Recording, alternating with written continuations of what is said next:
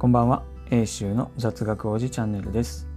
このチャンネルでは子育ての話や趣味の読書の話を中心に時折雑学も交えつつ自由に話していきたいと思います、えー、さて今この瞬間私は愛犬のさくらにめちゃくちゃ足を舐められまくってるんですけれどもまあ、まあ、犬にとっては数少ない娯楽なのかなということで、まあ、ちょっと我慢していこうかなと思いますが、えー、今日の話はちょっと、まあ、これも若干タイムリー感はないとはいえまだ続いてるのかな。あのフランスで、まあ、あのフランス全土で暴動が起きているという話であの、まあ、きっかけとしては、まあ、難民のを、まあ、射殺してしまったとか、まあ、そんなことみたいですけど、まあ、まあ、元をたどれば、まあ、えー、難民問題というのがあって、まあ、多くの難民がフランスに押し寄せてて、えー、そういったことが理由として、まあ、発生したというような問題と、まあ、言われていますけれども、まあ、そんな中あのちょっとネットとかで見てて、まあ、面白いことを言ってる人がいるなというのがあってあの、まあ、日本は、え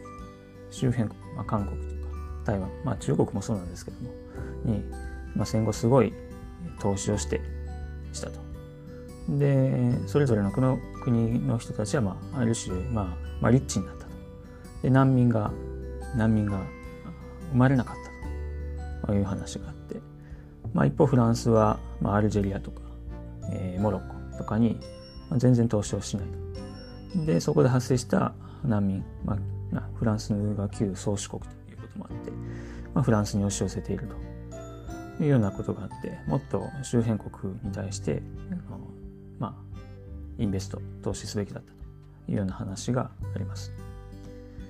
でまあ、全然裏取りしてないので、まあ、フランスが本当に周辺国に対して、まあ、投資してこなかったのかということもまあわからないんですけどまあなんかね、まあ、宗教も違うので、まあ、ありそうな話かなという気はしました。でまああのまあ日本はねあのお金を周辺国にまあ投資したというかお金をばらまいたっていうのはまあもともとの侵略の罪滅ぼしというようなところもあったのかなと、まあ、思いますけれども、まあ、結果として、えーね、難民っていうのは、まあまあ、受け入れることを考えるのもまあそれはそれで大事ですけれども、まあ、そもそも難民が発生しないように、えー、手を打つということもまあ大事なので、まあ、結果としてまあうまくいったのかなという気はしないでもないです。あのまあ、ちなみにこの日本の侵略戦争の話ってなんか日本が周辺国にそんなことをしたなんて信じられないと、まあ、最近の若い人たちは思ってるという話を聞いたことがありましてですね。なんかあの日本の最近の平和でまあそこそこ民度も高いのが当たり前と思って育った人たちは、まあ、そういう発想になるのかいうところもあってなんかそういう人たちの中ではあの地下鉄サリン事件なんかもあのファンタジーと創作と思われてるなんてこともあってですねあの、うん、歴史教育だけは絶対に学校教育の中から外してはいけないなと、まあ、そういう気持ちにさせられる、まあ、話でもあるんですけれども。でまあまあこういったあのちょっと話を戻して、まあ、フランスの話ですけれどもただ一方で、まあ、あの海外とかねあの西欧圏っていうのはあの結構、まあ、隣人に対してはまあ優しいのかなということも感じてたところでちょっとギャップを感じるなということもあります。であの、まあ、私があの、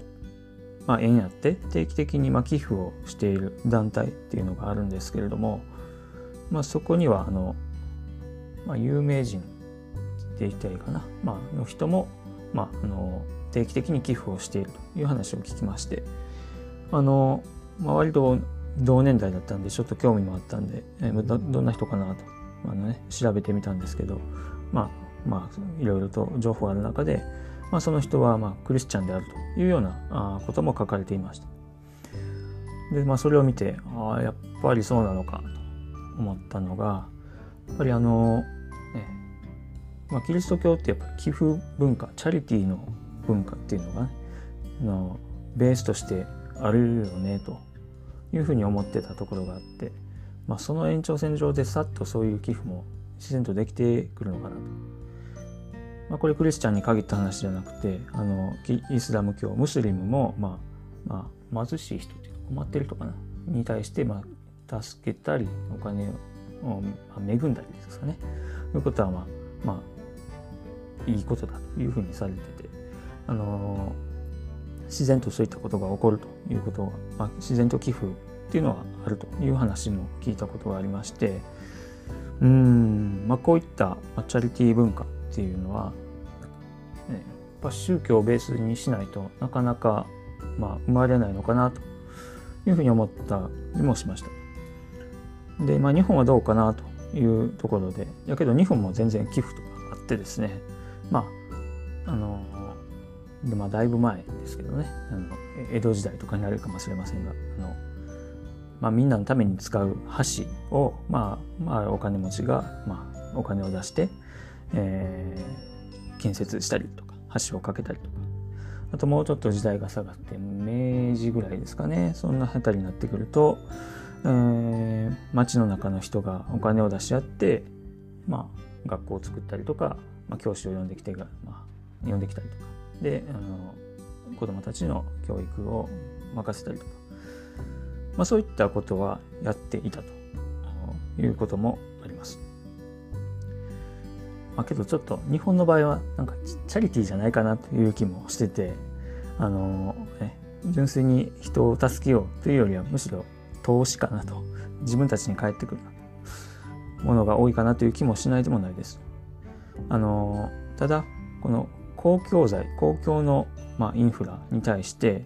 まあ、自分の資材を投じて自分のお金とか財産を投じて、えーまあ、建設したり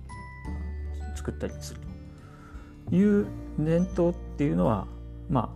ああるのかなというところもあって、まあ、ちょっとあの宗教ベースにしたチャリティー文化は弱いかなと、まあ、実は思っていて。まあ、そこは若干残念なところではあるんですけど、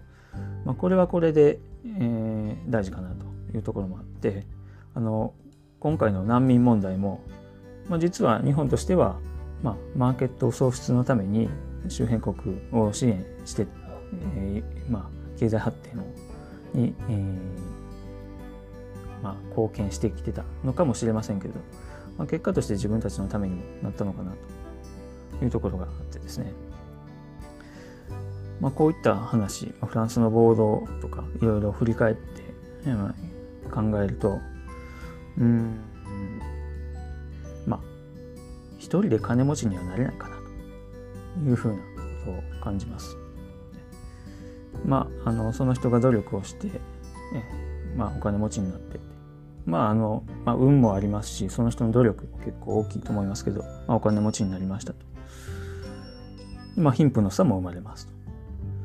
だけど究極的にはずっと同じ人が一人だけ金持ちっていうのは入れなくてなんかいろんなところで問題が起きてくると。やっぱり周囲も含めて豊かになっていかないと結果として、まあ、自分自身にも返ってきますよねというところがあって、まああのまあ、フランスの暴動から始まって、まあ、日本のことも振り返ってみてまあ、日本はチャリティーは弱いかもしれないけど対極的な視野で行動することは、まあ、結構得意な意外とあの自分のことしか考えてないようでいて、まあ、そういったこともできるところもあるのかなと。ね、えー、昔の商人の言葉大阪の商人の言葉であの汚く稼いできれいに使うなんてこともありますけどなんかそういったところをうまくやっていくと結構もうちょっと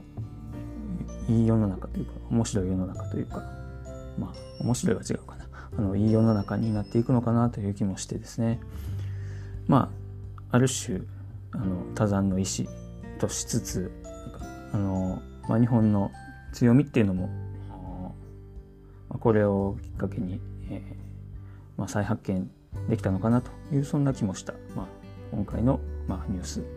でした。はい、